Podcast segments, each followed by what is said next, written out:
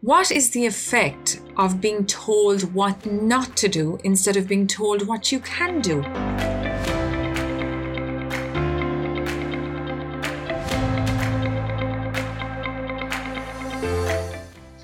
I'm your host, Sylvia Morn, and you're listening to the Music Secrets Exposed podcast.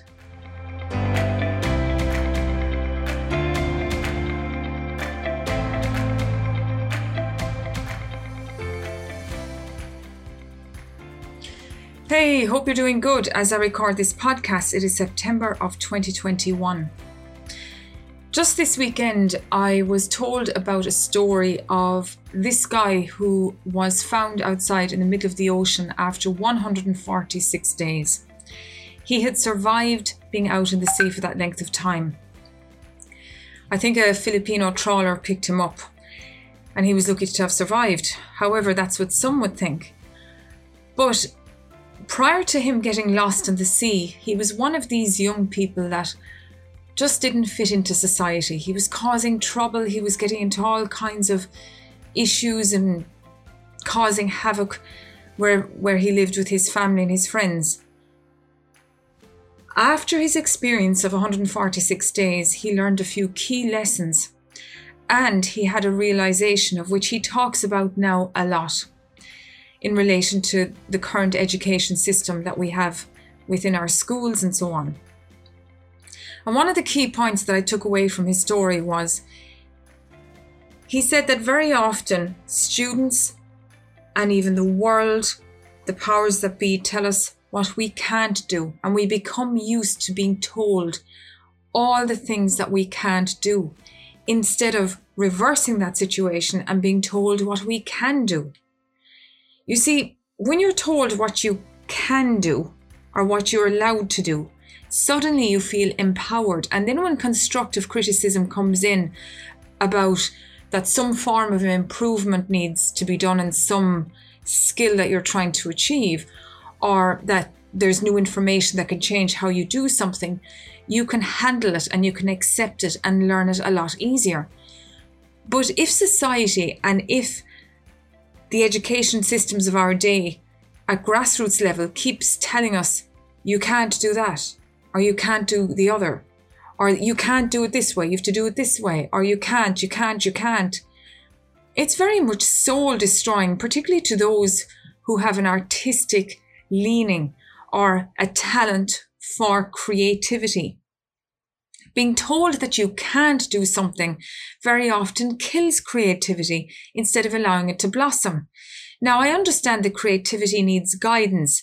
It needs attention from, you know, tutors and wiser sources that have studied an art form in a particular way and have a particular high level skill in that said art form, whether it be music or painting or sculpture or just simply making things like furniture or creating something.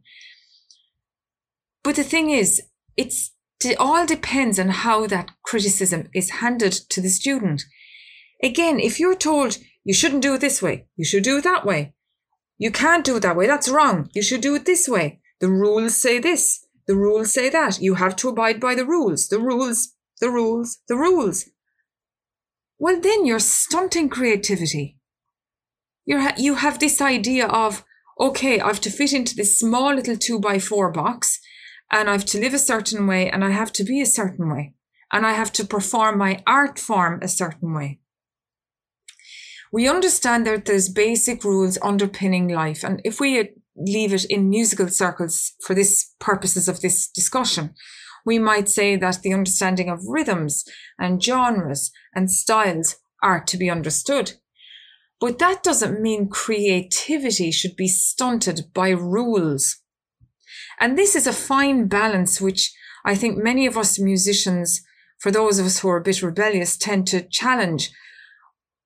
What is creativity and how can we express our creativity? Because there are examining systems out there that have been established over hundreds of years and for very good reason. They have rules and, and all of that which have to be learned. But I hasten to add that there should be allowances made for creativity and the allowances should be made for improvisation, for composition in the contemporary sense, because let's face it, our environment shapes us as human beings. We're in this technological environment of modern music, contemporary art forms, you know, new styles of interpreting rhythms and instrument combinations and all of this. And that should be encouraged within educational circles that rules shouldn't bind up everything. Rules should flex a little, get the basic foundations in, and then allow creativity, allow composition of new forms, allow improvisation to take place, and critique it with constructive, with constructive criticisms. This is one thing that has concerned me as a music tutor for years is this idea that rules define how somebody plays an instrument rather than understanding the rules that underpin music in general, understand the different genres, and then explore a new form of creativity and encourage students to write songs and compose music and teach them how to improvise so that they get a greater handle on their instrument. Now, coming up in this week's interview slot on Friday, I'll be talking to a man by the name of Robert Gilmer from South Africa.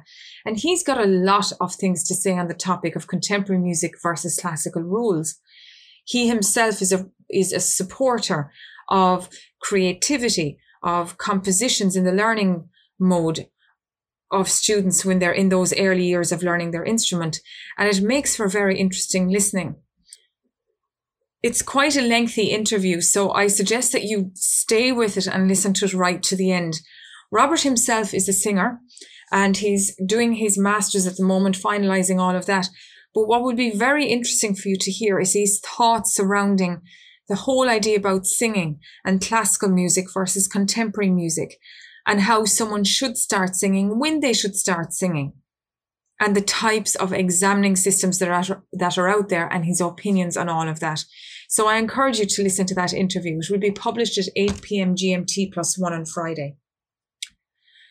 Now to other news, we know that we're headed in now to a new season. We're here in the Northern Hemisphere heading into the winter season, which means that the academic world is really starting to kick off and now that events are starting to return, I challenge you to get to some event and support your local artists in your local town, village, or city. As the weeks are progressing since the end of August, I am hearing more and more events being planned, being publicized, and there are opportunities for all of you musicians listening to this podcast to attend events now. The lockdown has kind of lifted and we're in a realm of where if you are in a position to go to a concert or to go to your local public house and have some great session with Irish musicians and just get back into the zone of the arts, I suggest you do that. There are some clever artists out there that are doing amazing events and doing very different events since they've had the time in lockdown to create new forms of music and compose new pieces of music and even get new repertoire learned. So by all means, go online, have a search, see what's out there, and support who you can. Now, going to these events is a great opportunity for students and parents to get an understanding of a particular instrument, maybe that they are thinking of learning, whether it be the well known piano or a cello or the flute or a concertina, uilleann pipes, you name it. There are so many choices of musical instruments out there that going to events or going to festivals this autumn is a great opportunity for you to just hear these instruments in their real form and to maybe even speak to musicians and talk to them and ask questions before you make the final decision of exploring an instrument and dedicating a lot of time to learning your chosen instrument. So, with that said, I wish you a great week and I'll see you back here on Friday for the interview slot with Robert Gilmore from South Africa and not to miss episode again. And it's very interesting, particularly if you are a singer or you want to start singing and you want to get lessons for singing. Take a listen to the interview and you'll learn lots. Have a great week. Talk to you then.